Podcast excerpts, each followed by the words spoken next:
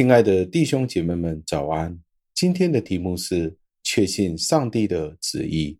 经文出自于以弗所书三章三至四节。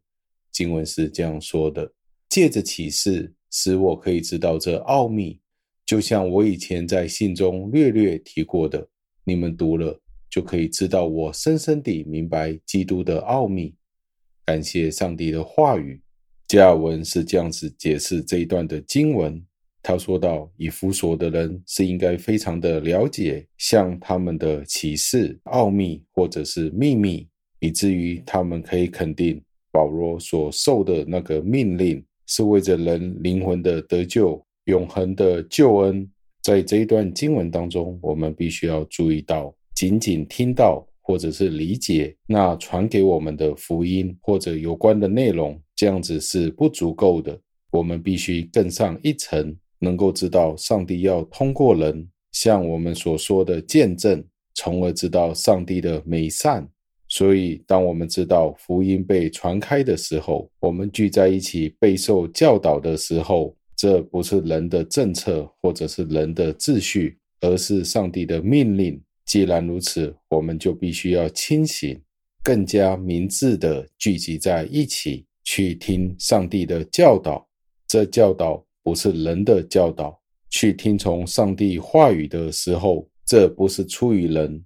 诚然，我们必须检查我们所听的教义，而不是听一切所传讲的事的时候，我们不是用一种漠不关心的心情。我们必须遵从上帝的名字，以至于当我们听到这些教义的时候，我们能够远离世界。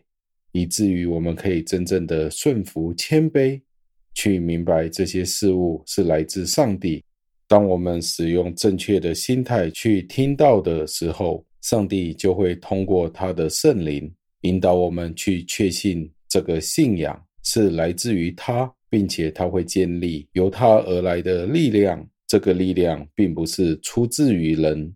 最后，让我们默想加尔文终日强调讲道的重要性，以至于他强调我们要忠心的聆听、参与讲道，这是一件十分十分重要的事情。请问你今天是不是很忠心的去听上帝的道呢？你听到之先有没有去祈求得到祝福呢？你今天是不是怀着对上帝话语热切的渴望去听到呢？你是不是充满着爱心、期待的信心和温柔的顺服，去聆听上帝的道呢？你今天是否是认真而且谦卑的去听到，而且反省自己，靠着圣灵的恩典，将所听的道去付诸实行呢？你有没有为了你所听见的道而感谢上帝呢？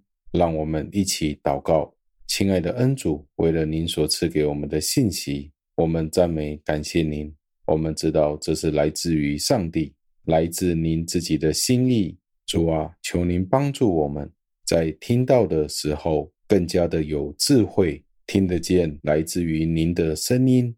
同一时间，我们也知道现在有很多的道是有掺杂人的声音的成分。主啊，求您赐给我们能够辨别真理的灵，使得当我们听到的时候。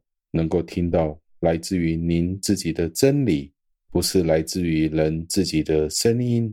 求您帮助我们鉴察分辨真理，以至于我们不会偏离您自己的真道。听我们的祷告，奉我主耶稣基督得胜的尊名求的，阿门。